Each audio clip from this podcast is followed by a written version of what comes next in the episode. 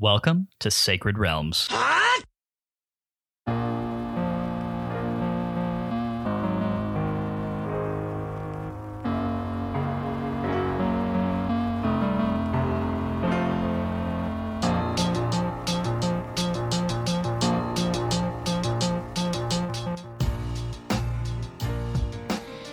It's a great day in Hyrule, y'all. Welcome to Sacred Realms, a Zelda retrospective podcast. I'm your host, Lyndon Willoughby, joined, as always, by my co host, Matt Willoughby, for our final regular episode of Season 4, A Link to the Past, or at least our final recap. Uh, individual individual recap you go. episode like we'll have you know we'll have the overall game recap episode next week I think that classifies as the last normal episode because the recap episodes aren't exactly normal. Well I'm, I'm just saying we're come we're at the end of a thing Yeah, we're, we're at the end of the thing. It's the uh, it's the what's the what's the word? What's the word? There's a word. Uh, Listen, next episode, you're not running through the actual Sacred Realms steps like you usually do. Therefore, it's not normal. it's the penultimate episode. That's the fancy five syllable word I was looking for. I mean, no lies detected. It is indeed the penultimate episode of season four. It's kind of a shame. A sh- I am a little bit ashamed that it took me so long to get the word penultimate out from my uh, the depths of my memory. But there we go. I got it. Mrs. Bowers is disappointed in you. Yes, she is, most likely. Although she did love my AP English paper. And she was shocked that I only got a three on my AP English exam, and so was I. Those judges were blind. Matt, it is uh it is past eight thirty at night, and you just came off of a marathon plot recap typing session. So That's true. Nobody nobody can fault you for uh kind of losing a word there in Well, the thought stream for a I, second. I appreciate that. It is nine o'clock at night in uh, in North Texas. It's a little bit chilly outside, but uh, had to get the creative juices flowing, and uh, you know. We had some good times writing this plot recap, and we're ready to go. It's a great episode. It's a great plot recap. Uh, it was a great game. And uh, as you heard, no doubt, from the third un- somewhat unique voice that just came over the Got microphone, Yeah, we have can- all three Willoughby brothers here today. yeah, if you can actually distinguish all three voices from one another, then good for you. We're told that that's kind of difficult to do. our Um, our Destiny clan has uh, constantly lamented that we cannot be on the same fire team because no one can tell who's saying what. So They do, uh, they know, do say that. whatever. Yes, they say that. Um, but anywho, uh, in the way of an official introduction, we're welcoming back onto the podcast for his third. Second, well, two and a half. He did. he was on a and bonus. half. I, I was a I was a passive observer He was the earlier peanut in the gal- season. He was the peanut gallery earlier Okay, this season. That's fair. So his second official appearance on Sacred Realms, a Zelda retrospective podcast. Jackson Willoughby, welcome. What's up, y'all? Wow. Sorry, I'm busy pouring scotch right now. he's a man of many I words. I've got so much going on right now. I'm talking to people, pouring scotch, and smoking a cigar. Lots happening. not not not the great multitasker is Jackson Willoughby, but that's okay. We love him for his. Uh, it is a few. It is a few things to be managing all at once, and of course, um, all of those things, stogies, whiskey, us talking to each other in person, uh, should tell you that for the first time in several weeks, we are actually gathered once again around ye old table of podcasting to do this in person. The last few have been um, have been remote in some fashion or another. I don't think that we've recorded an in person episode since. Uh, were you were you here in person when we did Ice Palace with Cody and Melora?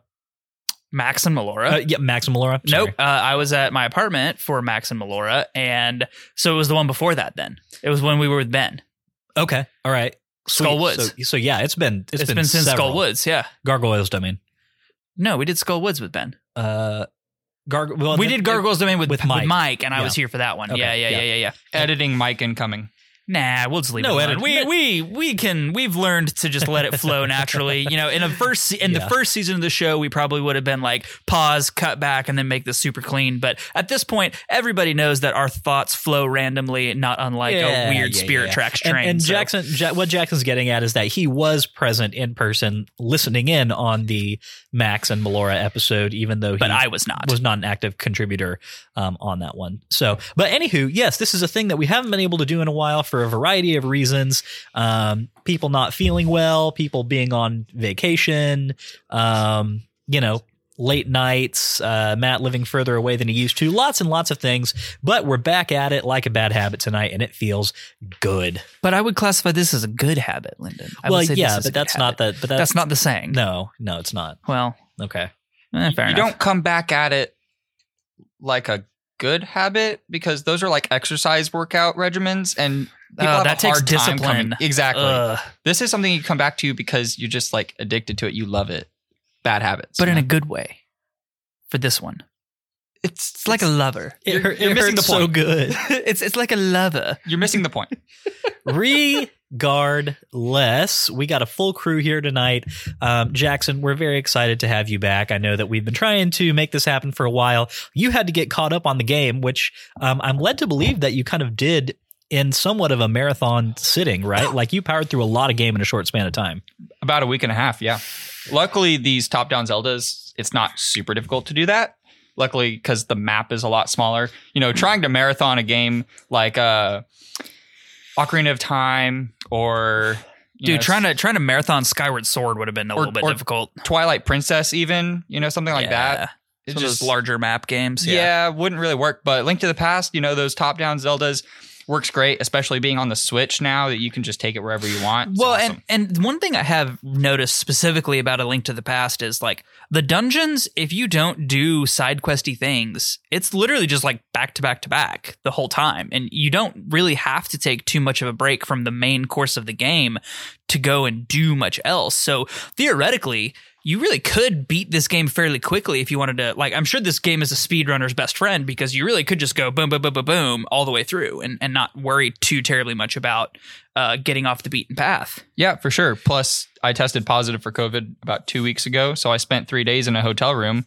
What else was I going to do other, than, play Zelda? yeah, I mean, what what else do you do when you're quarantining? Is just you play some Zelda.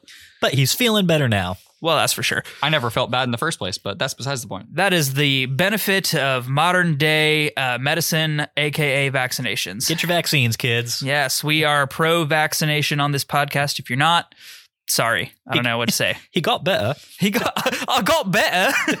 I feel happy. I feel happy. Oh God, uh, Jackson. Real quick, since we haven't had you on this season, will you give us a quick recap? Um, you have not played A Link to the Past anytime before this time, correct? Absolutely not. And the only top-down Zelda game that you've played, other than now A Link to the Past, is Link's Awakening, correct? And Minish Cap.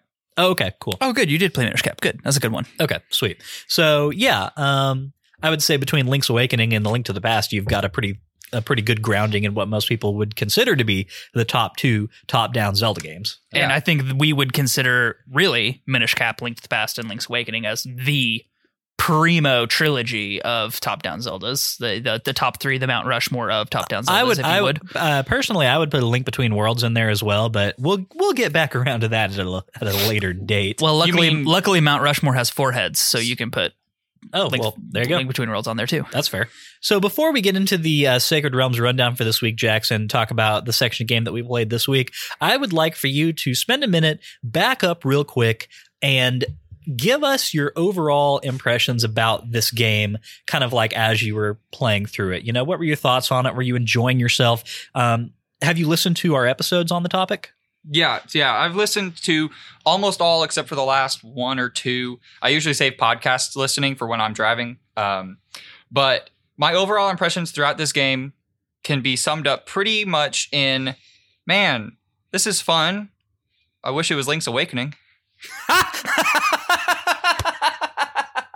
and, and that's about where I'm at with it, right? it's like, you know, good game, but like the quality improvements that Link's Awakening made with directional movement and item management, uh, and some character development with secondary characters is just so much superior to Link's A Link to the Past that you're kind of like, ah, yeah. And the funny the funny thing is so that, you know, in fairness, Jackson has only played the remastered version of Link's Awakening on the Switch. However, all of those things you just mentioned as being pros of Link's Awakening over Link to the Past are true on both versions anyway. So um, and also mimic almost word for word what I said about when you asked me my general impressions about halfway through this game. So Listen, I chose my wording carefully as to not make it seem as though I only said that because I played the remastered version. I knew for a fact that all of those improvements had been made to both versions, the original and the updated version, because you talked about it on the So- podcast. So, let's let's actually let's let's take two steps back here and pa- pare it down, right? Wait, we already took one step back, so are we now three steps back? no, two steps total. So one more step. Gotcha. So, uh, so we're, let's pare it back here and just look at base game, right? Like, I don't, I don't want to look at graphics because that's that's a, in my opinion, graphical consideration is important. But like when you're comparing one game against another, when they're so, especially like a remastered versus a not remastered, you have to look at them at, at their building blocks, right? Well, and I would argue too that the graphical style of A Link to the Past is one of the things that holds up the best about it. So I, I actually agree. So, you know, looking at the games overall and removing some of the things that the remaster of Link's Awakening on the Switch did, like adding the uh the the dungeon builder or something like that. Or you know, even if you remove the color dungeon, Who cared about Um, the dungeon builder though? yeah, I mean some people did.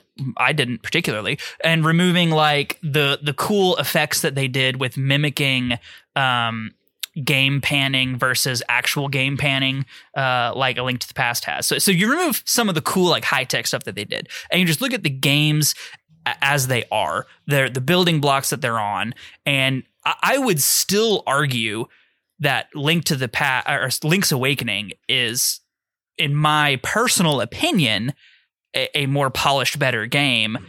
for you know reasons such as the Roc's feathers, such as diagonal slashing, such as being able to move on more than a one by one you know X Y plane, and like I think that Link's Awakening takes so many things that are really phenomenal, and and I'm not saying this to say that Link to the Past is a bad game because when we get to the recap episode, I'm gonna have a lot of really great things to say about this game, but I just think that a Link's a Link's Awakening took everything good about a Link to the Past and just made it better. And like that's what you should expect from a sequel, which Link's Awakening is a direct sequel. It's the same Link. It's like set directly after.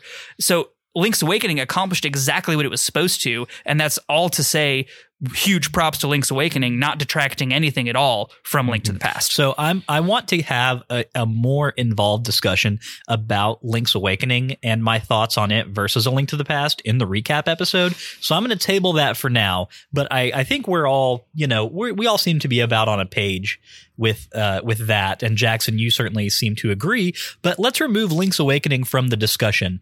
Um, I mean, give us some impressions of this game, especially as like you were playing it, like in the early days of you playing it, and then as you went further and the dungeons got more complex.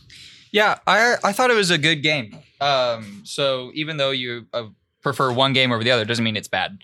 Uh, I really liked A Link's to the Past, uh, but I thought that the combat was a bit tricky and was very punishing, especially early on in the game when you had so few hearts and enemies did so much damage. So, as Matt is in astonishment by the scotch that I bought us, uh, uh, that we went in on together, Thank you. um yeah no i thought it was a lot of fun once you started to learn and once you got more items uh but once you were out of the intro section of the game before you got some really good items like the cloak uh it was really really tough right? Once you get things like the cloak and, and the magic that you can use to like wipe an entire room at a time Mhm. you know? Once you got those it was a lot a little bit quite a lot easier but before then it was really really challenging. And last thing I want to say before I I will also table this topic for myself so that I have a lot to say on the on the recap episode next week is that I think the items that you can get in A Link to the Past are some of the best items that you can get in any Zelda game. I think it's got a huge, diverse portfolio of very useful items that can be used in a lot of different ways. Well, and some of them are, that a straight lot of broken, right? Yeah, oh, Like, absolutely. easily. There's like there is no reason for the magic cape to exist in any Zelda game ever again because it makes every boss fight totally No. easy. So when I was playing through the final dungeon, which we'll get to later, I was thinking half the items that you are using right now, you don't even need to complete the dungeon or to beat the game, but it just makes it like 10 times easier. Yeah, no, I totally, ridiculous. totally So agree. This question is only for Jackson because Matt, you and I will be getting into this next week. But uh, are you prepared to uh, pick a favorite dungeon at this point, Jackson? Hmm.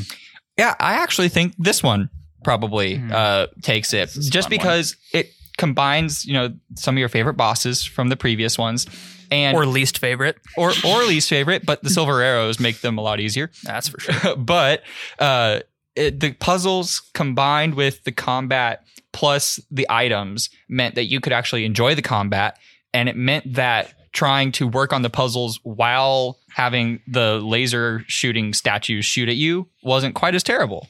Um, Yeah. so I, I I think this one probably takes it. Plus, you know, the grandeur of standing outside of the castle was really cool. Watching the stairs fall down. Uh, overall, the whole aesthetic of it, I really liked it. It reminded me a lot of um a lot of the Spirit Temple, the way that it looked from the outside, at least. You know, it was that limestoney color. Um, you know, those kind of gray tan tones and the, the, im- the imposingness of the building, you know, gave me that vibe. When you're standing outside the Spirit Temple in Ocarina of Time. It was like, wow, you know.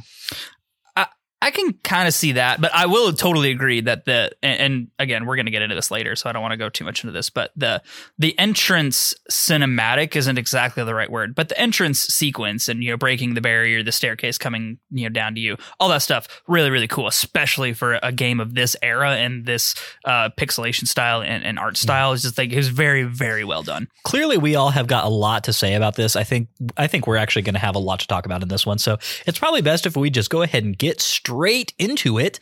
Before we do that, however, let's get some housekeeping out of the way. If you didn't know, Sacred Realms is a weekly re-examination of The Legend of Zelda, one little slice at a time. Sacred Realms drops every Wednesday and is available on all major podcast networks. Every week we play a new section of a Zelda game, then we sit down here to talk and to drop our hot takes. That sounds fun to you, please head over to Apple Podcasts, hit that subscribe button, and be sure to leave us a review. Five star reviews are greatly appreciated, and they have a chance to get a shout out here on the show. If you want more Sacred Realms in your life, you can head over to patreon.com slash sacred realms pod to get access to bonus episodes, write in listener mail, vote on what game we play next, and so much more. If you are on the Patreon and you are sub to the Big Goron Sword tier, you should now be in possession of all trading cards up through November. December and January's cards will be revealed next week, and I'll be uh, sending those out together. Um, so that'll make for a total of three A Link to the Past cards, um, all told, which is uh, pretty good for you people who wanted more of those than Skyward Sword.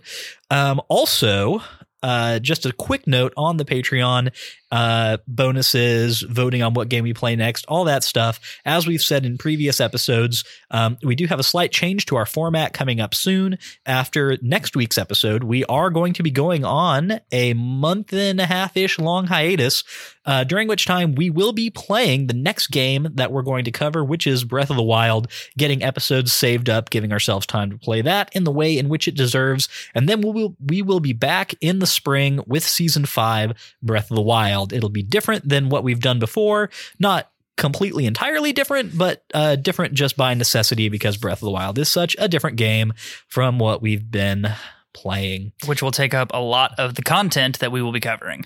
Uh, and just want to say that I started my playthrough of Breath of the Wild uh, two nights ago. I got back into the Great Plateau, and let me tell you what, getting back into that game feels like slipping into a warm bath. It is wonderful. Yeah, it's uh, it's a fantastic feeling to get back into Breath of the Wild. I have a lot of opinions about it, but uh, we'll save that for season five. I was going to quote Lyndon until he took half of the quote away from me. To quote Lyndon, it's like slipping slipping back into a warm bath with a glass no, of we, bourbon. we, we can't say the rest of that quote because it's inappropriate for this non-explicit podcast. I wasn't going to say the final part, guys. Jeez. Oh, okay. Well, fair enough. I know that this is a podcast. Goodness. and we're, we're trying very hard to stay away from that little e. That's why I have to get bleeped so much. hmm Last thing before we get into the Sacred Realms rundown, I believe that we have got. Matt, who's tickled pink over here, I believe that we've got a five star review pulled up that he's ready to let off the chain. So go for that, Matt. I do. Uh, From Vaca Pequeña. Which thank you so much for the five star review. Great banter and insight on the Zelda series. These guys are always so enjoyable to listen to, as well as all the different types of guests they consistently have on the show. I just fin- finishing. Wow. I just finished listening to all the episodes so far at work, and now the once a week episodes release is one of the highlights of the week and always helps me get through the workday. As a fellow North Texan who also enjoys the occasional cigar and glass of whiskey, for me it often feels like I'm just hanging with some friends talking about my favorite games. Can't wait for y'all to play Twilight Princess as it's my favorite of the series, and I think y'all will definitely give it a bit more credit once y'all replay it from an objective standpoint. With a winky face, I actually completely agree with you. I'm very hoping I'm hoping very much to enjoy that game more than I remember. It has been probably about a decade since I played it. So we are also excited to replay that one. And uh, coming off the heels of the last time we read a five star review to tell us your favorite Buffalo Wild Wings flavor, uh, thank you, Vaca Pequeña, for understanding the assignment. Favorite B Dubs flavor is definitely just the classic Buffalo. Totally agree. Dry rub Buffalo is my personal favorite. It's popular for a reason. Oh, and boneless beats bone in any day. I'm not afraid to admit it. And and there you are completely wrong because Hey. you're basically just eating fancy chicken nuggets. No, he's right. He's right. No, no, no, he's no, totally no, no. wrong. Listen, saucy nugs are not wings. They are nugs. They're saucy nugs. They are not wings. I love some saucy nugs, but they're not wings. Uh, It's just what All it I'm is. saying is Asian Zing represent. That's where it's at. Yeah, dude, classic buffalo dry rub for You, me. you and my girlfriend are all about that Asian zing. Mm, I'm a big, big fan. Well, now that we've gotten B dubs out of the way, I feel like we need to tee up another one. Um, I would love to see a slew of five star reviews all explaining to me in the clearest possible terms what is the best fast food French fry. Oh, well, that is just so loaded because they're so different. Like you've got curly fry versus steak fry versus thin fry versus waffle fry, and they all fall into totally different categories. I'm going to come out here and say Five Guys slash Mooyah is my favorite. Mm, they're so good, that's for sure. Uh, I'm going to go ahead and narrow the field here. It's got to be a straight cut, crinkle cut, or waffle cut French fry. Well, out of those, So no curly, no steak, and no like Cajun seasoning. Okay. Uh, okay. So Also, that means it can't be the Wingstop fries because those are my personal favorite. I love Wingstop. Fries. Those fries. were my second, but they can be too soggy sometimes. That's true. If you don't get Uh, them fresh, they're they're a little bit not great. Chick Fil A fries done Oh, perfectly are probably the best, but Yep. they're hard to get done perfectly. That's true. And if you get the like the the thick ends, that's like mostly potato. I hate that. Hate that. I always feel like I got gypped out of like two regular fries when I get one of those. I totally agree with that statement. Also, if anyone says that uh, In and Out has the best fries, you can immediately unsubscribe from our podcast because you're just wrong. They taste like cardboard. Oof, they're terrible. Please don't unsubscribe from our podcast. We still love you as a person, but you're just wrong. If In and Out fries are your favorite, you're still more than welcome to leave a five star review on our podcast. And tell us why they're your favorite, but we're just going to disagree with you and roast you about it. I hope that's okay. All right, guys, without further ado, let's get into the Sacred Realms Rundown. That is, of course, a six part analysis of what we played each week and the feelings that it made us feel. Today, we are talking about A Link to the Past, Chapter 11, the final chunk of this game, covering primarily Ganon's castle and the end of the game. Part one is, as always, the plot recap as read by Matt. Take it away, Matt. Now all the maidens have been freed from the grasp of the evil Ganon, and only our foe remains to stand against us as we strive to reunite the two worlds in harmony. With the combined power of the maidens, we can now break the magical barrier surrounding Ganon's castle so that we can find our foe and bring him to ruin before he can fulfill his dark wish upon the Triforce. Heading west from Turtle Rock, we, we quickly come upon the Dark Fortress, and Zelda leads the maidens in breaking the dark barrier that bars our path. Proceeding inside, we find a gigantic monolith of dark power that is filled with fierce enemies and deadly traps. It seems that Ganon has taken the best of each dungeon and filled his lair with these minions and devices. The door in the middle leads up to the top of the tower, but is locked with the big key, so we must head down into the depths to find this first. More than any dungeon before, we find ourselves pushed to the very limits of our power and courage. But after fighting through the hordes of enemies and traps, What about our wisdom? well, I just you know, I don't think they've really clarified the Triforces having power, cour- power, courage, and wisdom yet. So uh, Independence. yeah, but I'm just leaving it at power and courage. Okay. Listen, this game is weird. Gan- Ganon turns into a bat. All right, nothing's really the same as it is in other games. We're just gonna leave it there. Thank you, Jackson. Where am I? More than any dungeon before, we find ourselves pushed to the very limits of our power and courage. But after fighting through the hordes of enemies and traps, including the Armos Knights that guarded the first maiden, we claim the Big Key.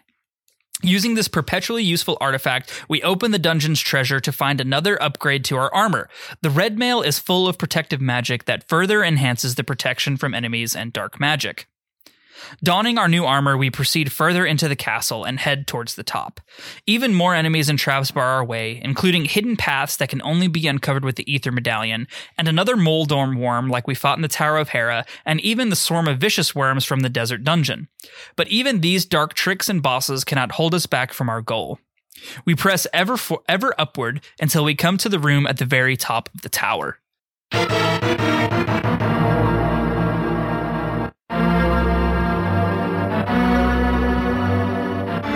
There we find not Ganon, but Aghanim. The wizard has not forgotten nor forgiven us for defeating him before, and vows that we shall not do so again. He then spawns two extra shades of himself that assist him in our fight. These shades, while not able to be damaged, do plenty of damage themselves by mimicking Aghanim's attacks against us and thus tripling the threat to our life. But just as we did before, we use the sacred power of the Master Sword to deflect the dark magic back at the real wizard, and in doing so, bring him low once more. As he falls to his own magic, his robes disappear, and Ganon himself then appears before us and whooshes off to parts unknown. Summoning our handy Birdo friend, who was not able to be summoned in the Dark World until this point, we follow quick on his heels. We see his dark form plummet through the top of the pyramid, leaving a massive hole for us to follow through. Summoning all of our courage and most likely replenishing some of our potions and whatnot, we drop down to the to face our foe. I never imagined a boy like you could give me so much trouble. It's unbelievable that you defeated my alter ego Aghanim, the Dark Wizard, twice, but I will never give you the Triforce. I will destroy you and make my wish to conquer both the light and the dark worlds come true without delay.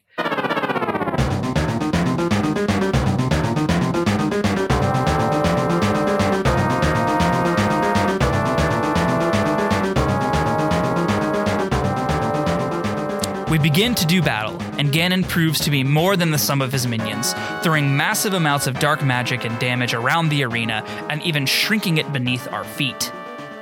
However, using the power of the sacred blade and the holy silver era, silver arrows that the cursed fairy gave us, we bring the monster to his knees and slay him before he can turn the worlds into a waking nightmare. Proceeding to the back of the tower, we follow the way to the pedestal at the top of the staircase, and the Triforce materializes before us.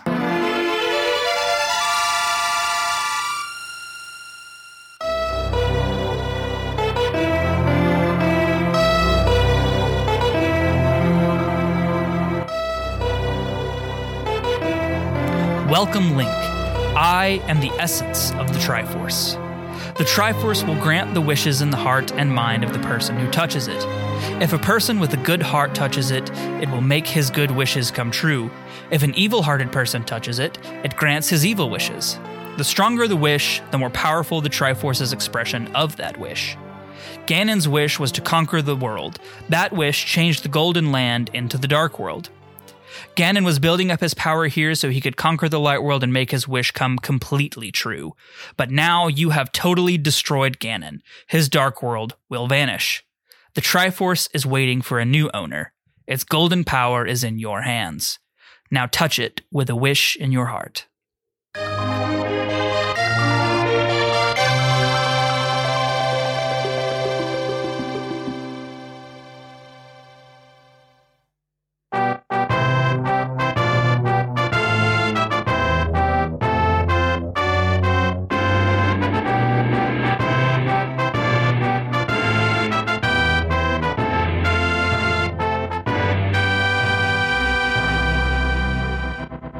As we take hold of the omnipotent golden power, the dark world and light world merge to become whole once more. All the darkness is vanquished from this murky mirror world, and hope and peace are restored to the land. All is set right once more, and the work of the hero is complete. Flute Boy comes back to his forest, forest glade and to his father. Our uncle is revived in body and spirit. The maidens are restored to their homes. The king of Hyrule once more sits on his throne with his daughter Zelda at his side. And the sacred work is done, and the Master Sword rests once more in its glade until it is needed again. The way of the hero has led to the Triforce.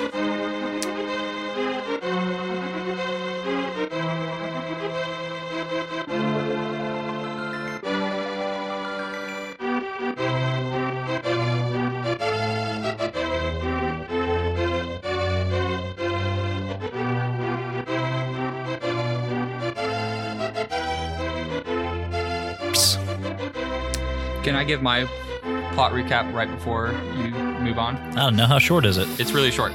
This is the plot recap by Jackson, and it is a SpongeBob quote. How many times do we have to teach you this lesson, old man? I love the young people. that's that's literally the entire dungeon. Ganon and all the previous foes, Aghanim and all the bosses. apt, Jackson. Very, very, Very apt. apt. Yes. if if less poetic than my own rendition. Let's get into part two, which is our takes, where we discuss this section of the game, talk about how it made us feel. I'm going to go ahead and kick off here with a few narrative um, observations before we get into gameplay stuff. There's a lot really to dig into here. One thing that I thought was really cool is the, um, I, I guess, I think it's stated pretty explicitly that the Dark World dissipates once Ganon is destroyed. Are we to take that to like understand that? um, that entire, I guess, dimension, which was once the sacred realm, just no longer exists. Like it didn't default back to being the sacred realm; it's just gone now. Because in addition to, um, in addition to Ganon being dead, the Triforce is no longer being held there. So I guess it's So, like, I, I took it to mean that unlike what Ganon wanted to do, which is merge the light and the dark world with the dark world taking over, I, I feel like Link merged the worlds into into harmony, which is how you get Flute Boy and the dwarf and or the, the dwarf twin and like everybody else, the the bully and the pink blob all reappear in the light world. And I don't think like I could be totally wrong, but I, I just don't think that that would necessarily happen if the li- if the dark world just kind of vanished. Um, so uh, to me, it seems like Link does or performs a purer version of Ganon's wish, which is to merge the worlds together in in harmony. So basically, what you're saying is Ganon was trying to be Zhao and kill the Moon Spirit and make it all a dark world, and now we brought it into a like a harmonious way. Con- and- harmonious convergence, like Yeah. Korra. yeah, exactly. And now, basically, what we're living in is no longer the sacred realm, but we are now the realms podcast because we're not the sacred realm anymore. It's we're just the realm. the realm, the, the, the one- realm the one realm, the unirealm. that's that's um that's intangible from a branding standpoint. We can't actually make that stick. And more importantly, I'm not remaking the logo. So That's just for this episode.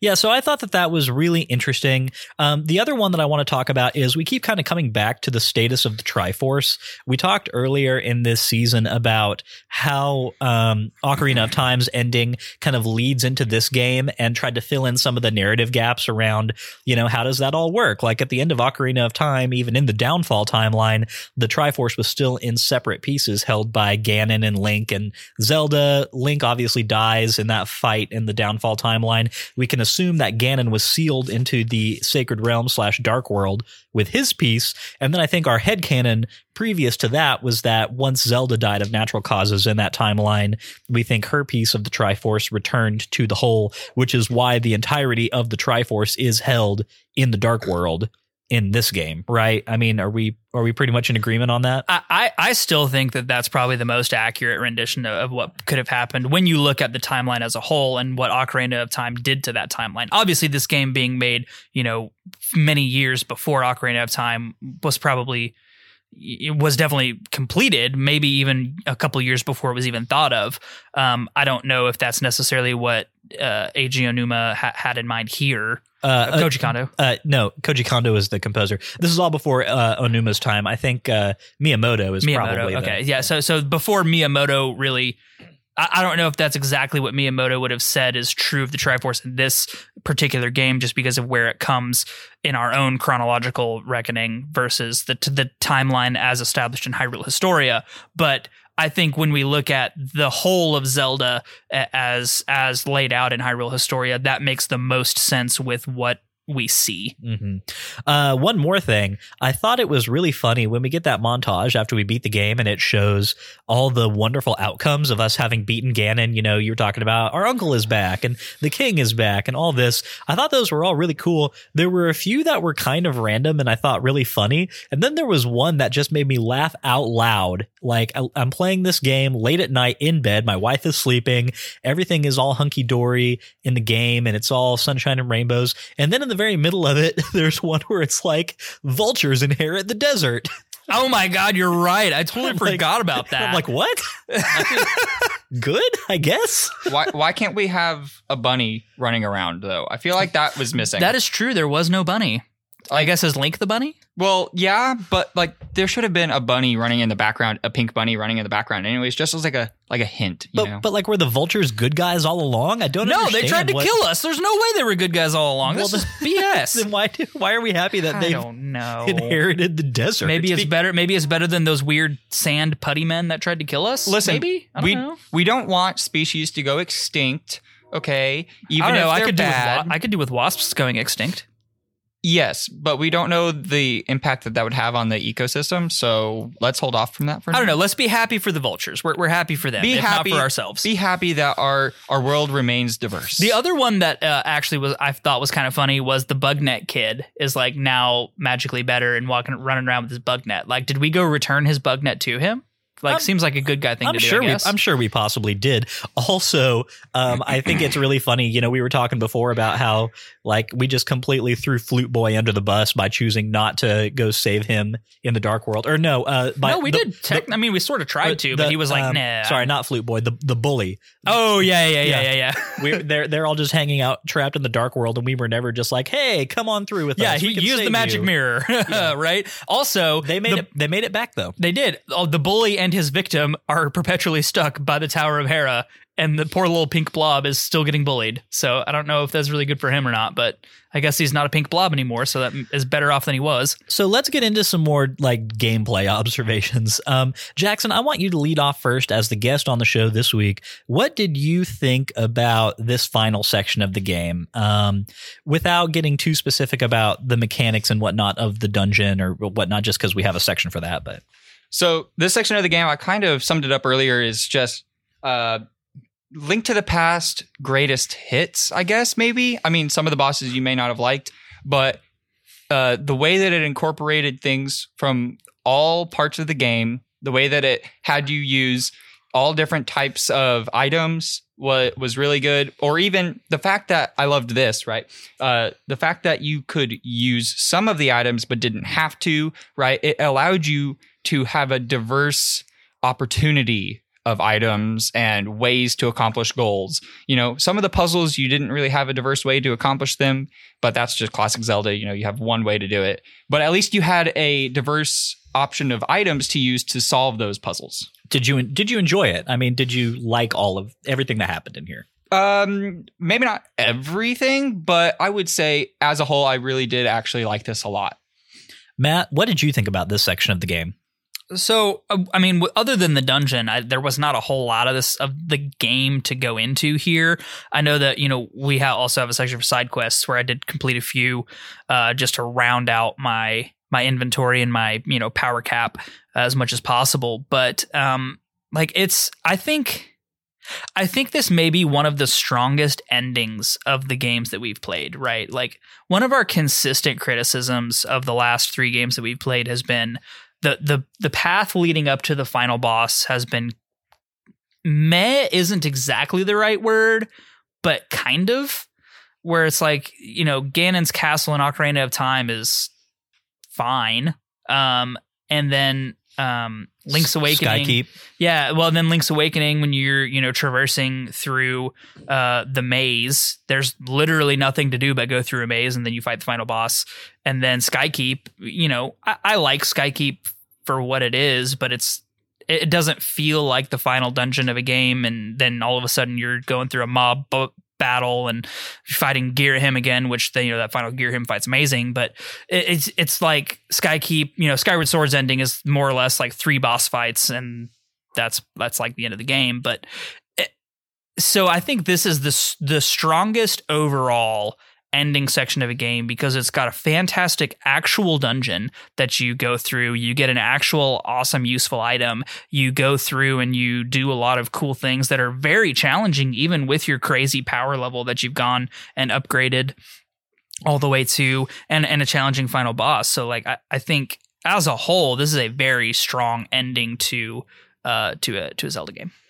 Yeah. Um, so just real quickly, I want to say that I agree. Uh, I enjoyed this this whole section. I mean, previous um, uh, gripes kind of still stand here in terms of there not being a whole ton to do between the end of the last dungeon and the beginning of this one, especially when you're when you're talking just from a geography standpoint. If you wanted to just leave Turtles Rock and just hang a left straight for Ganon's castle, then you could be from Turtles Rock to the final dungeon in like two minutes. You know, um, Yeah, I mean, I mean, really, I, I had I not needed to go grab a couple more things, that's exactly what would have happened for me. Is you go west like fifty feet.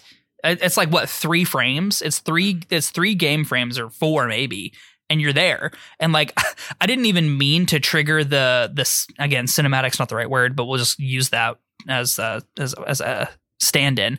I triggered the cinematic to unlock Ganon's castle without even meaning to. I meant to walk past it and use the magic mirror somewhere where I could go grab the final bottle and, and go get the golden sword and all that stuff. But uh, I walked past Ganon's castle and Zelda was like, "We're gonna break the barrier for you," and I was like, "Cool, thanks for doing that." Uh, now I'm gonna go somewhere else and do some other things, and uh, that was a little bit not off-putting, but it's like, cool. All right, Must there's, have- there's the end of the game. Must have felt like being in an RPG where it's like, hey, you should go do this important mission. And you're like, yeah, I'm going to go do some side quest first. You just hang tight, y'all. Yeah, seriously, the Reapers are coming to destroy Earth, and they've moved the Citadel to its orbit. Maybe you should go do that. Nah, I think I'm actually going to go back to the Citadel and like chill in my apartment for a while. Like that's what it feels like. I don't know. But anyway, I, I agree with you that in terms of you know the actual meat of this section, dungeon, boss fight, all that, uh, it is probably the strongest ending to a Zelda game of any of the ones that we've played so far. So let's go ahead and get into part three, which is the dungeon map, where we analyze this week's dungeon from mechanics to music and more. The dungeon this week is, of course, Ganon's Castle, which is uh, pound for pound the best final dungeon of any of the ones that, Oh, that we absolutely. play. It's it's really good. It's highly challenging. There's a lot of it to chew on.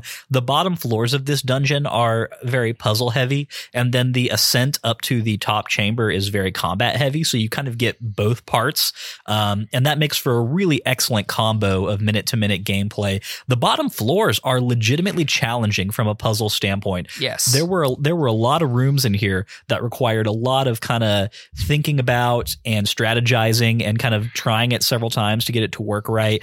Um, the one that I'm thinking about right now is the one with all the conveyor belts where you have to light the torches with the fire rod to open the doors. You have to get through that in a certain span of time. It's really easy to get lost down here. There's the room with all the teleport pads that kind of like get you really turned around. Um, it makes it very hard for uh, the dungeon map to help you as much as it has in past dungeons because you're just so disoriented. Yeah, you, I mean, you're constantly moving from one floor to the next, and you don't even necessarily know like where you or where you are, like where you came from. How do I get back? How do I go forward? I, like, luckily for me, I just kind of like picked the closest teleporter and just went with that one, You- and and it eventually worked out. But yeah, it was very very disorienting. The teleporter ones for sure. You also have to really manage your resources, especially magic meter. Like running out of Especially magic meter. running out of magic meter at the wrong point really screws you. So Yeah. you have to watch it close because fire rod doesn't takes seem, up a lot. Yeah, it doesn't seem like it on first hit, but then th- three or four hits later, and you've got like a tiny portion of magic meter. Mhm. You're like, oh crap. Well, so the biggest one for me was the the room where you have to use the ether medallion to showcase the hidden path. I never would have known to do that if uh, we hadn't had some very helpful Twitter users tell us that that is what the ether medallion was used for. Oh, I didn't do that. Um, so uh, Did you what- just trial and error your way through it? no, if you light the torches with the fire rod, then the path is revealed until the torch is extinguished. Oh, yeah, I used the ether medallion too.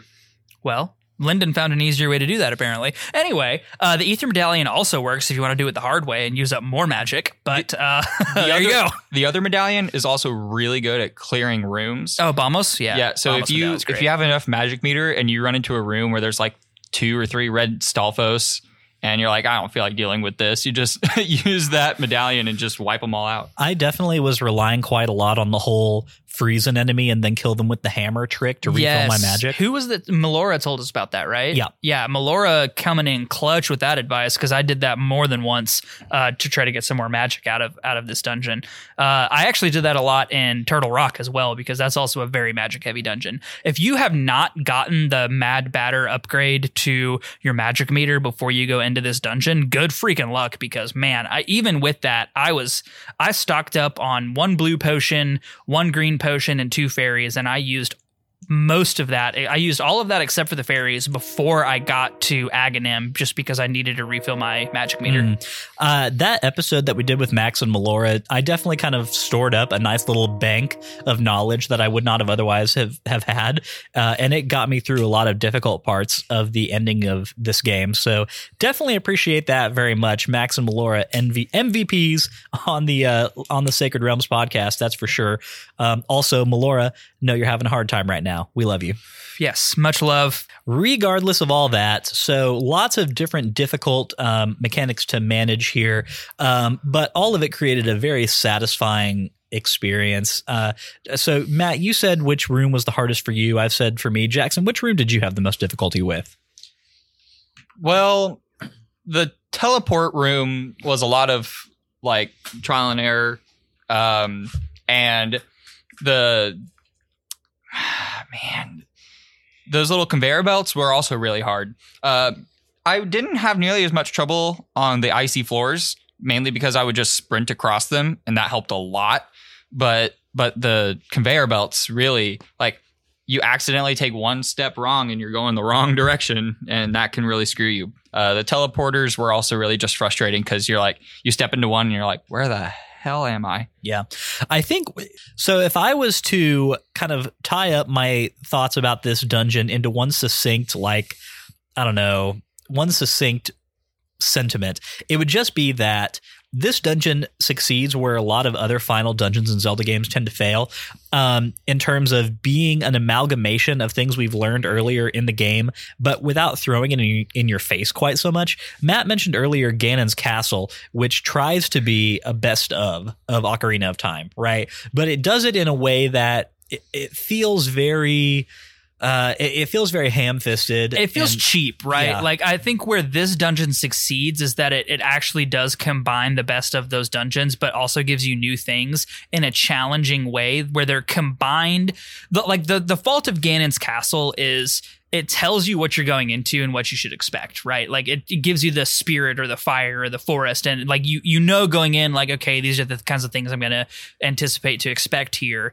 And most of the time, it doesn't even do those very well, in my opinion. But this like kind of combines it all into a really uh tasty dungeon gumbo that works very well all together. So this is this is the one area really where Link's A Link to the Past shines above Link's Awakening, where Link's Awakening tries to do a very similar thing where it shoves a lot of the bosses back at you, right? It, it's that same thing where you go through the boss gauntlet at the end of Link's Awakening. But here, I think it's done a lot better. Uh, and also because it has a really good balancing effect, right? It's not heavy on combat and it's not heavy on puzzles. It's the balance between the two. You get both. Both are challenging, and, and but in a fun, non uh, frustrating way. Yeah, and and actually, I like your point earlier about you know when with the items that Link has at this point in the game, it's able to combine combat and puzzles simultaneously.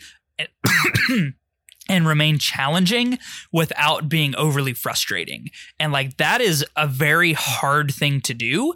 And it does it so successfully.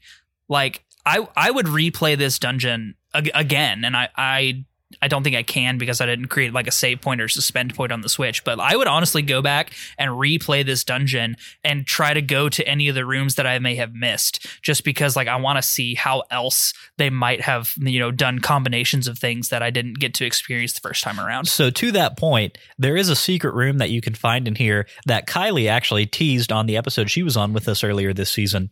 Um, it's the fairy room on your way up to fight Aghanim, and I'm wondering if you managed to get into it, Matt. Uh I remember a room that had four or five fairies in it. If that's the one you're talking about, I don't remember how I got into it though. Yeah. I don't know if that's the one you're talking about, Lyndon, but so I- the the room I think you're talking about is where you have to bump jump over the gap. Uh, and then you go in, and then there's four fairies floating there, and then you have to use the hook shot to get back across. Yeah. So there's a on on your way up to fight Aghanim, there is a long corridor room, and you can see a door that you can go through, but there's a gap that you would. It's like a, a gap that you would be able to jump over with the Roc's feather, in Link's Awakening, but we Mhm. don't have that here. Right. What you have to do instead is to Pegasus dash into a block that's facing away from the gap, and then the impact of hitting that block bounces you back. Okay, on- I definitely didn't do that then. That's I definitely did not get into that room. Yeah, I did a little bit of research first uh, because I knew that this was going to be challenging, and I wanted to make sure I had everything going into the fight that I needed. Uh, and that was actually mentioned, and I was like, "Oh, that's really cool." So I, I fell in the gap the first time because I misjudged it. The second time, I actually got it, uh, and it's actually really satisfying when you're like, "Oh, dang! Like that was really cool." Oh, was that at the end of the room with all the cannonballs that Yeah. are flying across? yes. Okay. Okay. Yeah, I, I didn't get I didn't do that. Uh, I did see that ledge and I was like, that looks interesting, but I, I didn't go into it.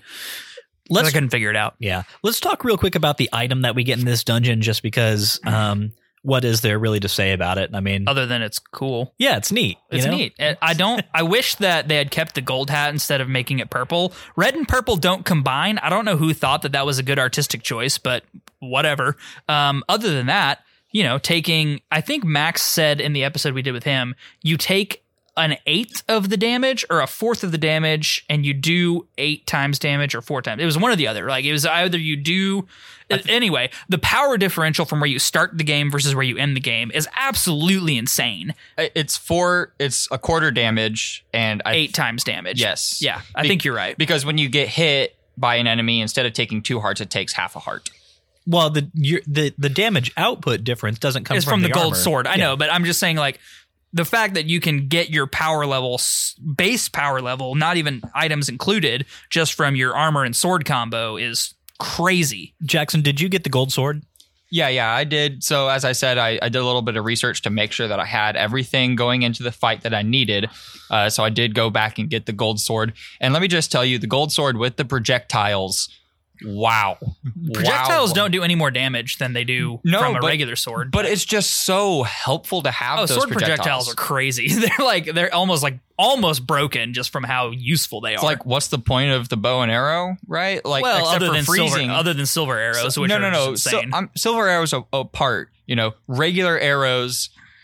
like, who needs them when you have the projectiles? Oh, I totally agree. I didn't use the bow and arrow at all when I had sword uh, sword projectiles, but when I had silver arrows, oh man, you could one shot. You one shot, I think, any enemy besides bosses. Yeah. with silver arrows. Yeah, it's so- insane. So the mini bosses that you face before Aghanim, you can one shot each of those. So the big the big knights are each one shot instead of three arrows, and then the caterpillar thing, But you uh, hit Moldorm with a silver arrow. um, the the ones that go in a circle. No, Matt's talking about the sandworms, the three worms. No. I'm talking about both the sandworms and I'm talking Oh, about okay. Moldorm. If you hit Moldorm's tail with a silver arrow, I applaud you. Um, no, not Moldorm with a silver arrow. Um, the the one where they cut the the Where they come out of the ground. uh, out of the ground, and Oh. you just have to hit their body. oh, Those I- are one shot by silver arrows too. also also more power to you if you can hit those. But arrows. also Moldorm dies in two hits with the gold sword. Yeah, so- so I was gonna I was gonna get to that when we got there, but like th- to your point, Jackson, like the power differential here makes the bosses that you fight at the beginning of the game, the Armos Knights, Moldorm, and I don't remember what those three wormy things are called. I, I don't really we care. were just calling them the sandworms. yeah, sandworms. Uh, I like that because it's very Dune. Thank Yeah. you. Um, Shai Hulud. Shai Hulud! Um, Give us the spice. um the uh god damn it the uh so anyway the power differential you have coming into this game makes those bosses like straight pushovers. And i i had vicious satisfaction in killing moldorm in two swipe and two spin attacks with my golden sword after the pain he gave me in tower of hera. So You i was want- just like die moldorm die! You want to know what I did with Moldorm? uh yes i do. Yeah, I used the magic cape and the golden ah very smart very so smart it was like you couldn't hit me if you tried, bitch. Oh man, that was actually a fantastic. I did not do that with Moldorm or the Sandworms, but I did do that with uh, Aghanim. I just ran around with the golden cape while he was running around. And like whenever he was about to shoot the projectiles, I just throw on the cape and then just like hit hit all three projectiles. And more than often than not, I would get at least two of them to hit Aghanim, and it was so satisfying. So let's go ahead and talk about the boss fight of this dungeon now that we're kind of now that we've made it onto Aghanim. Um, obviously, two phase boss fight. We have Aghanim and then we have Ganon. Uh, Aghanim very much defeated the same way that we did the first time. Of course, this time, as Matt mentioned in his plot recap, we've got two little shadow versions of Aghanim who are floating around shooting crap at us as well.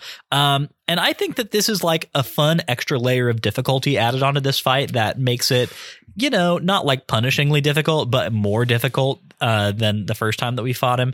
Um, and I, I thought it was a lot of fun. I do like that the projectiles from the shadow aghanim can be reflected onto the real one so it gives you sort of more opportunities to do damage to aghanim Yeah, so I thought this was comparable to the Forest Temple and Ocarina of Time with Shadow Ganon, right? With Shadow Ganondorf, um, where Phantom it- Ganon. Phantom Ganon, right? Uh, it's not as punishing because Phantom Ganon in the Forest Temple comes out from different directions, right? And and can hurt pretty bad. But here, uh, it adds that level of difficulty. Plus, with the amount of hearts you have, right? So you have to be more strategic about your placement, where you need to, you know, swipe the bolts back at him, right? So that adds more strategic placement without making it too hard, right? So I think this is a nice happy medium, especially for a, a 2D top-down game, opposed to Ocarina of Time. So I will say that I actually had a much easier time with Aghanim this this go around.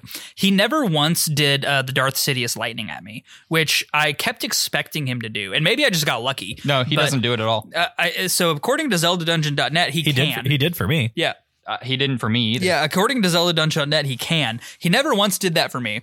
Um, so I, I actually found this Aghanim fight to be far easier than uh, the first time we fought him, and I found myself wishing a little bit that they had changed him up a, a slight, a, a slight bit because it really just felt like a rehash of the same fight with just you know two more, and I, I wish that they may have you know maybe even just change up his style of attack or or make make the reflecting harder or some I don't know just something that was different but it wasn't really. And um that was a little bit disappointing but not like not overly disappointing that it took away from my enjoyment of the overall dungeon. But I, I feel like Aghanim could have had a little more of a spotlight and a little more difficulty as the final boss of this first section. So I think I think I would agree with you on, on on one thing. So if let's say the added difficulty is that shadow and regular Aghanim all shoot the little blue beads at you, would be nice if you could have the Roc's Feather, because then evading would add to that, right? But you Well- can't really evade in this game very much unless you use the Magic Cape. But then you've got to go into your item and equip the Magic Cape and then evade. So that would be a lot of you know switching items back and forth and, and everything. That would seem a little bit like too chaotic for so me. I think for me, like I, what would have been kind of a fun way to do this is you have to kill the shadow Aghanims before you can damage the OG Aghanim and once you get like a hit on him, you have to repeat that process. And like I think that would have been an interesting um little added difficulty like maybe give him one or two less total hits to defeat real aghanim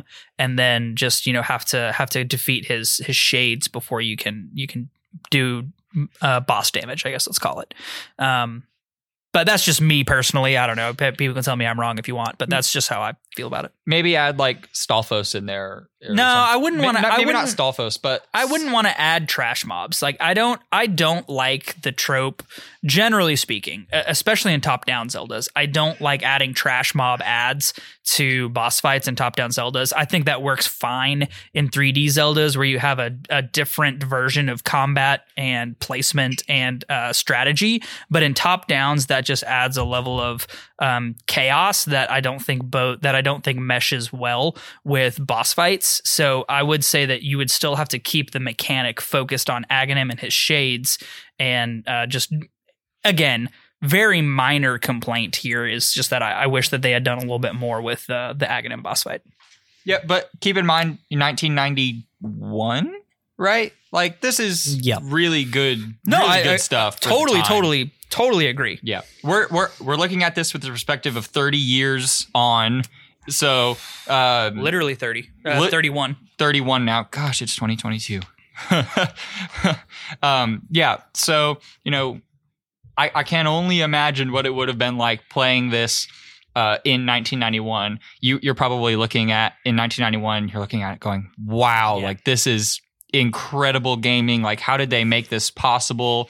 Uh, so all things in perspective, really cool. It's like going back and looking at old movies and their CGI. And you know, nowadays you're like, ah, it's kind of off-putting. But back in the day, you're like, how did they do these things? You know, it's Right. pretty cool. Yeah, definitely. Let's move on from Aghanim. We've struck him down. The bat like form of Ganon has emerged from the remains, which I guess are we to understand that Aghanim was a separate being from Ganon, but Ganon was possessing him? And- well, he so he literally says that Aghanim is his alter ego, which I would which I would say makes them the same. I, I would say Person. Aghanim is probably like a persona of A sh- Ganon. Yeah, like shade some, of. Yeah, some sort of like uh part of him. So in Mass Effect parlance, it's Harbinger possessing the collectors. Yep. Yeah. Exactly. Where you know it's a it's a scion of Harbinger. It has it's invested with his power, but defeating the Harbinger uh, collector Husk does not therefore defeat Harbinger. Yep. I'm with you. Sweet. Yeah, all that. So, Lyndon's confused. Lyndon's confused because he hasn't gotten that far in Mass Effect 2 yet. yeah, whatevs. Catch up. So, anywho, you got a baby, man. Um, I'm working on it. So, yeah, so Ganon rises from the remains of Aghanim, flies off to the Pyramid of Power. We uh, land on the pyramid, jump down, ready to rumble with Ganon. What follows is Hey, are you ready to rumble? we are. What follows is a fight that um, I don't know. It was very, very difficult for me the first two times that I played this game, and this time just because I kind of knew how to get through it, it didn't challenge me all that much. But I do think that it is a really fun fight that requires a lot of good reflexes and movement around the arena. Uh, what did you guys think of it?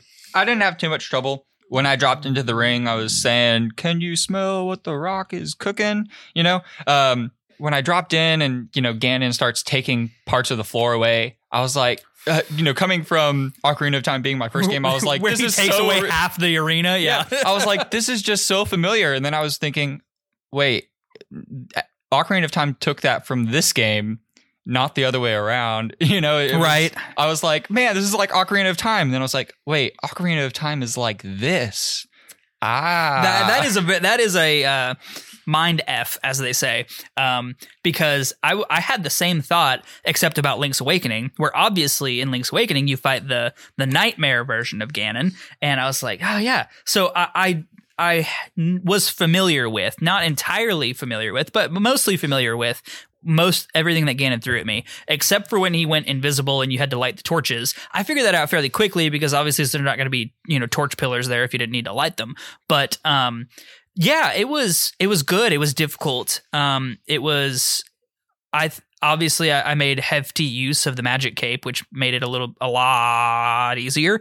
Um, he did knock me off the platform one time. wow. Um, actually, he didn't knock me off. I fell off because I'm a clumsy idiot, Yeah. and uh, I I I lit one pillar and then like went to go light the other one and just accidentally bumped the stick and fell off the Well- platform well- and had to restart the whole fight, which I didn't. I wasn't super mad about because that gave me enough time to go back and refill some potions and stuff. But um, and it came back the second time and beat him pretty easily. But it was it was a good fight. I would say the Ganon fight in this game does not stack up to the Ganon fight in Ocarina of Time or the Demise fight in Skyward Sword, um, or even really the Nightmare fight in Link's Awakening. But it was still a good fight. Yeah, you falling off roofs, falling off platforms, whatever. Same old, same old. It's been happening for years. Ha ha ha. But- Uh, for me, the thing, the trick was figuring out hitting Ganon while he was in the air so that he didn't spawn more of those fire bat things, right? Oh, I just threw on the invisible. I just threw on the magic cape and ran up next to him and slashed him with my sword. A whole And I just dodged the fire bats. Yeah. See, I just didn't want to do all the item management, like, like going into the menu and, and scrolling through the items, right? Which in itself is, is kind of clunky. Uh, going back to early in the game when you don't have all the items, figuring out how to get from the top left to the bottom right is really tricky. Uh, but managing putting on items and taking off items is that that item management the item management section of this fight even in the even in the part where you have to light the torches and then switch to the bow and arrow to shoot him with the silver arrows that was frustrating. I will i will completely agree. I think you know obviously the technical limitations of the super nintendo make that a necessity where you can only have one item equipped but that was definitely the most frustrating part of this fight was having to light the torches switch to the arrow and then position yourself in such a way all before one of the torches becomes unlit and ganon becomes invulnerable again. That part was frustrating. And and i do understand that it is a technical limitation but nonetheless So frustrating. how how long did it take you guys to realize at what point you needed to use the silver arrows? Um, I tried to use the silver arrows on him a couple times when he was uh, corporeal before you had to uh, light the lanterns. And once I realized that that wasn't working, I stopped. And as soon as he went invisible, and then I lit one of the torches and he was half visible, I tried to shoot him with a silver arrow. Obviously, does nothing. Lit the other one, he becomes fully visible. Shot him with a silver arrow, and, and like I got it pretty quickly. It didn't take me very long to figure that part out. Yeah, I was with Matt. Um, except for I tried the sword technique first, uh, the projectiles first, and and Wow, then you still had full hearts coming into that section of the fight. That's impressive. yeah, um, fairy, you know. Oh yeah, yeah, yeah. That's fair. So, so I tried the sword first, and and then that didn't work, and then I took a couple damage. So then you have to figure out from there, you know. Yeah, no, that's that's fair. I, but yeah, I I especially like the what the fairy says when she gives you the silver arrows. You'll need these to deal the final blow to Ganon. I figured it would be like the very last thing you had to do, so I didn't. I didn't necessarily go into this thinking that silver arrows were the whole thing the whole time. Um, Silver but- arrows were going to be the final smash. Right. And so figuring out that I thought I would have to do this maybe once and just hit him with silver arrow, but then, you know, he got stunned. And before the first time I stunned him, I didn't realize that I then had to go hit him with the master sword. So he actually got unfrozen before I got up there. And so that was um that was really the one hiccup I had. Is is Ganon a vampire? Silver, No. you know, like silver bullets. yeah, you know? I, I, I, I do see where you're coming there, where you're coming from there, but no, he, he's definitely not. hey, you know, just No, just you're right. I mean, I, I would compare it mostly to like the light arrows that you get in Breath of the Wild Yeah, or yeah. or Twilight Princess, Yeah, I think and, or the and- or the light arrows you get in Ocarina of Time, where it's it's all the same mechanic. You Yeah. have to use them to cause G- Ganon to go into a damageable phase with the Master Sword. Yep, every every single game after this one, I think they're referred to as light arrows. Um, and you know, this is just the earliest incarnation of it, so it's got a different name. Whatever, it all works the same. I do feel very bad for people who never got the silver arrows and just were stuck on this boss forever. I was about to say, how would can you even beat him without the silver arrows? So, okay. Uh, the short answer is no. The long answer is that there is technically a way to do it. This is what I'm gathering uh, is a technique employed primarily by people who play randomized versions of A Link to the Past. Uh, which, if you're not familiar with randomization, what happens is uh, basically you're like what is in every chest in the game is completely randomized. So it forces you to like break the progression of the game and to find glitchy ways around areas where maybe you're kind of like locked out of if you haven't received a certain item.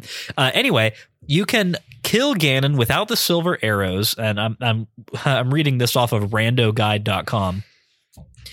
There's a small window right when he is beginning to teleport where Ganon is vulnerable to being damaged with a sword spin. Hitting Ganon too early will stun him, which does no damage, and waiting too long will miss. It takes 12 successful spins with the tempered or golden sword to kill Ganon this way. So, good yeah. luck. so yes, technically possible, but also why? try, try doing that before he takes enough space away on the platform, right?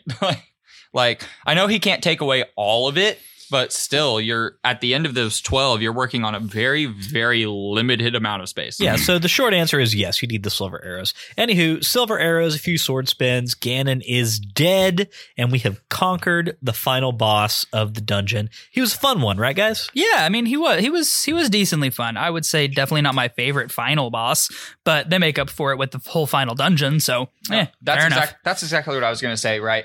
Uh, every Zelda seems to have this. Either the thing leading up to the final boss fight is kind of eh, and then the boss fight's amazing, or the dungeon it's amazing and the final boss is kind of eh. So you know it, it's really hard in gaming to f- get everything perfect, and I feel like this Yeah. does a really good. Like the final boss was good, the final dungeon was really good. So overall, I think it's it's really good. You know, maybe like A minus. A minus. I think uh, this is one of those areas where Twilight Princess is really going to shine because if my memory serves correctly, that final boss has- fight is a lot of fun. it has both a great final dungeon and a great final boss fight. So we'll see. Uh, man, like I said, been probably a decade since I played that game, but I'm vaguely remembering uh, Wild Boar version Ganon that you have to wrestle, then like and like Dark Zelda puppet, and then actual like sword dueling Ganon, which I did find really really fun. Yeah, I don't know. Uh, I'm ex- again to our point earlier when we were reading the review, very excited to replay that game when we eventually get to it, probably pretty far down the road. Yeah. Okay, let's move on to part four, which is where we talk side quests. Gonna roll off mine real quick. Basically, the the only thing that I did uh, in terms of side quests was I did get the cane of Byrna before I went into the final dungeon. I didn't even use it. I just wanted to fill up that last inventory spot. Yeah. So I got the cane of Byrna last week before Turtle Rock, I think. And then this week I went and got the fourth bottle. Um, thank you to, I don't remember which Twitter user called me out on it, but I got called out on Twitter. Uh, but I had already gotten the fourth bottle. So yes, I did get the fourth bottle and um, got the gold sword. And I just, I did a lot of filling up my bottles with fairies or um, uh, potion.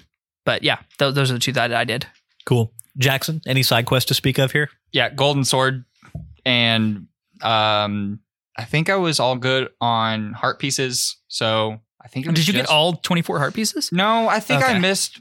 I think I missed two. Yeah, I, I, think had half a heart container, but I just didn't want to go get the very last two. It, yeah, it I think I ended up with like 20 hearts, maybe something like that. Uh, I definitely did not get all 24. I generally speaking never go hunt down all the heart pieces in Zelda games. I just don't Me feel neither. like you need them. Yeah, so I I try to make sure that I'm well equipped. So rather than rather than trying to just like wing these games like Matt and Lyndon do, I kind of do a little bit of more research uh, going into it. I find I enjoy it more rather than getting frustrated. Uh, so I happen to get a lot of them whenever like a guide would say, "Oh, and by the way, if you just take ten steps this way and go in here, then there's one there." And, oh, okay, cool. So that's what I did. That's why I had uh, a few more than they did, maybe. Yeah. Cool. All right, let's move into Z targeting, where we lock onto fascinating characters or enemies that we happen to cross. Matt, I'm gonna let you go first. Who's your Z targeting pick for this week? Um, I'm gonna go with Triforce because really, this is the only game that I'm aware of where the Triforce actually has characterization. It shows that it has uh, at least enough intelligence to speak to us, uh, tell us about how it fulfills its power, and also it seems to me, and I could be totally wrong here, but it seems to me that the uh, the Triforce chose to monkey's paw Ganon here because it, Ganon's wish when he touched the Triforce was to rule the world, and instead of giving Ganon what he really wanted, which was total rule of Hyrule and the Sacred Realm and all of the above, um, it was like, well, I'll, give you rule of the Sacred Realm, but separate it from the real world and and trap you here. So it, I think it's really interesting characterization to and maybe I'm giving the Triforce too much credit here, but it really feels like the Triforce gave Ganon's a monkey paw gave Ganon a monkey's paw wish because he was evil and it realizes or, or knows instinctual, instinctively that Link has a pure heart and therefore grants his wish in its entirety. Or maybe Link is just better at, at wishes, but I, I don't know which it is, but um, I, I would give it to the Triforce.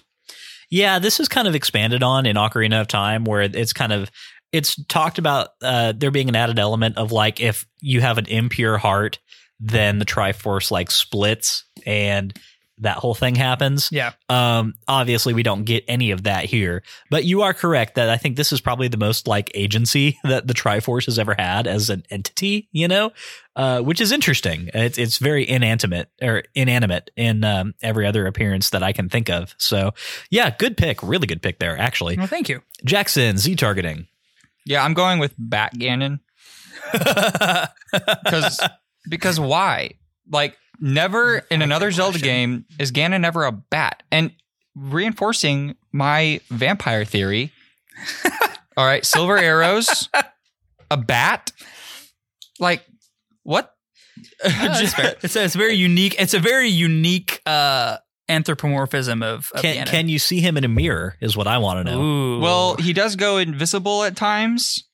So I feel like we're like 75% of the way to confirming that Link to the Past Ganon is a vampire. semi confirmed. You We're- heard it here first. We're like right on the edge. But mm, uh, back to seriousness, why is Ganon a bat? Like Yeah, I, I don't I don't know. I don't know. Although I think it's kind of cool that Link wears a purple hat and then Ganon turns into a purple bat.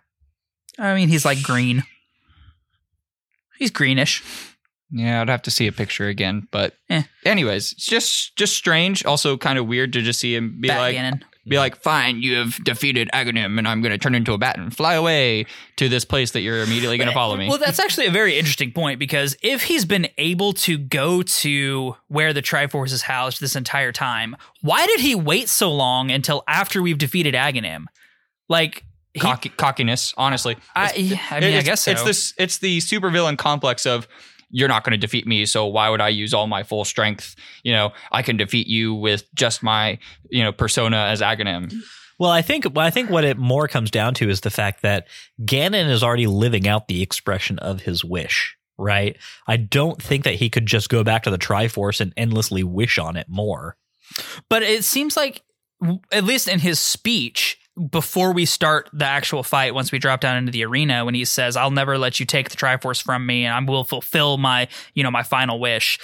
Maybe you're right. Maybe he's trying to, you know, at this point, after or before we free the maidens, Zelda says that he's trying to bridge the two worlds.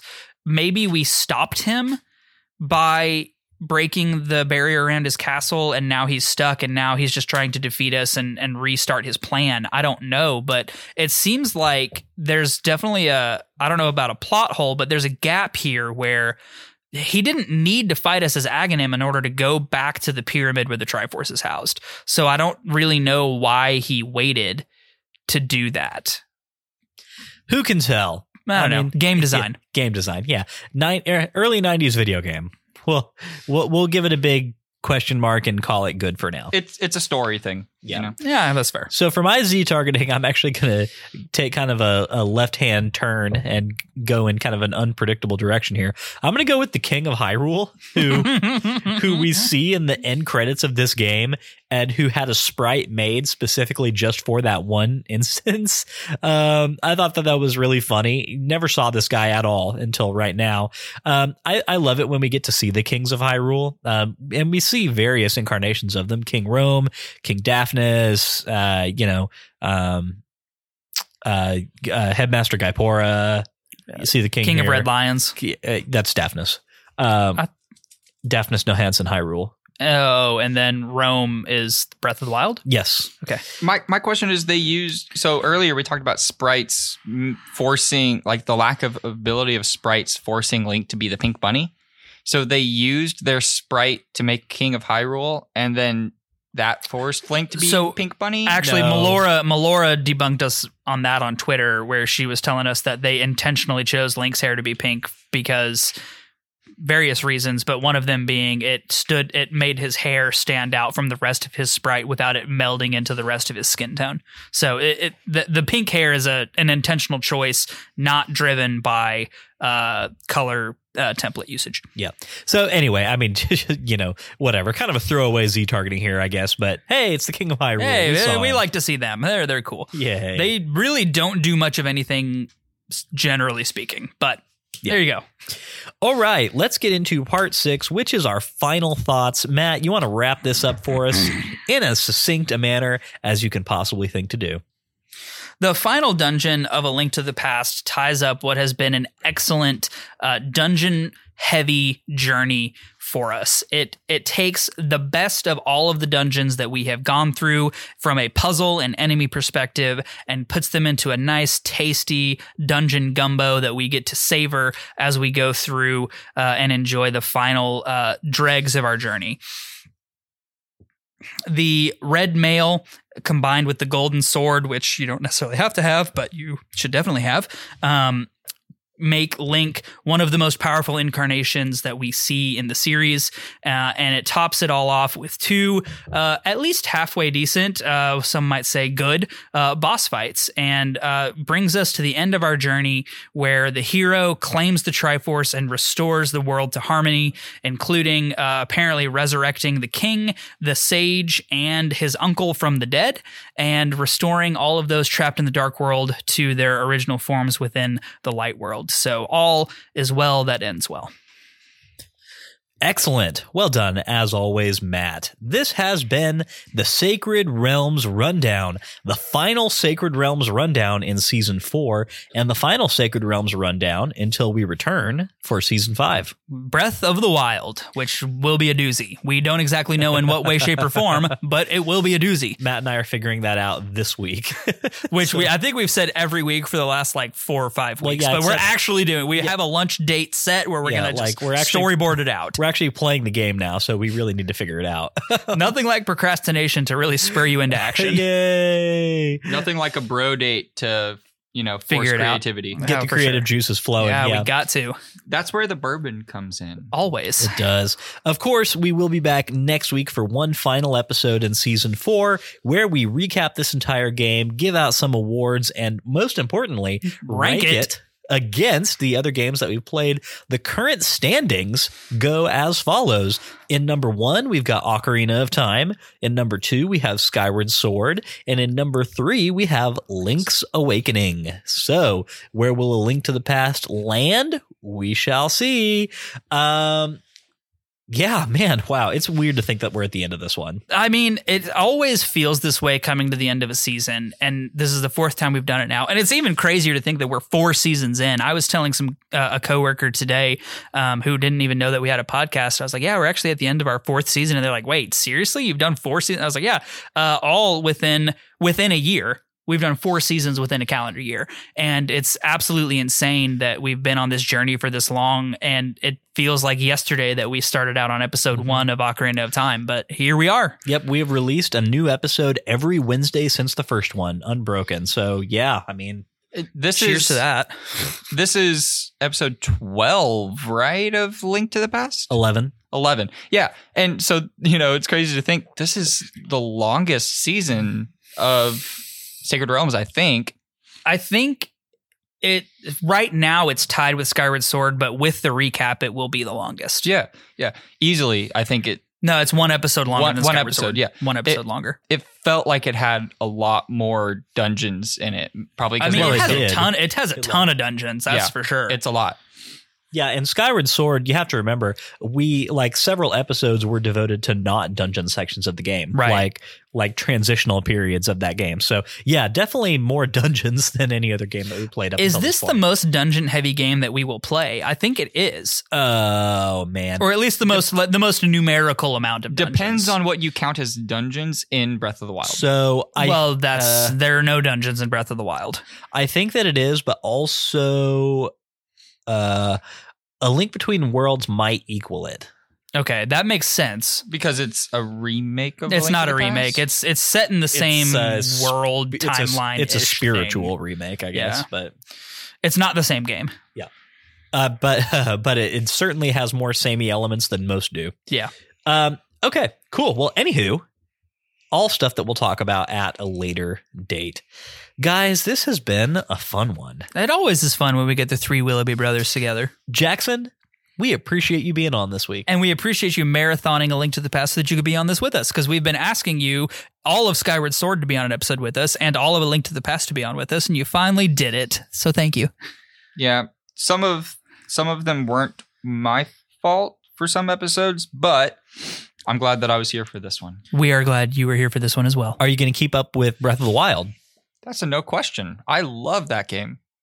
Well, there you go. Expect to see more of Sir Jackson Willoughby right here on the Sacred Realms podcast. You guys ready to get out of here? I am ready to get out of here, Lyndon. It's been a fun time. It's a little chilly, but we've had good uh, cigars and good whiskey uh, with an E and without the E, if uh, however you choose to spell it, uh, to keep us company. Yep. Alrighty. Well, in that case, let's get into the outro. If you enjoyed today's show and you would like a little extra Sacred Realms in your life, you can head over to patreon.com slash Sacred Realms pod to become a patron. If you've got no rupees, it is not a problem. Five star Apple Podcast reviews are a great free way to support us. More reviews means that more people see our show. That makes us very happy Hylians. Follow us on Twitter and Instagram at Sacred Realms Pod for updates on the podcast and for behind the scenes action. Sacred Realms will be back next Wednesday with our thoughts on A Link to the Past in its totality, doing a recap episode. We would love for you to play along with us and to share your thoughts on our social channels. If you have not beaten it yet, you've still got time. A Link to the Past can be played on a variety of Nintendo eShops. It can be played on the Game Boy Advance. It can be played on the original Super Nintendo. It can be played on the Super Nintendo Classic, or it can be played via the online subscription on the Nintendo Switch, which is the version that we're playing. In the meantime, may your hearts be full, may your arrows never miss. We'll catch you guys next time.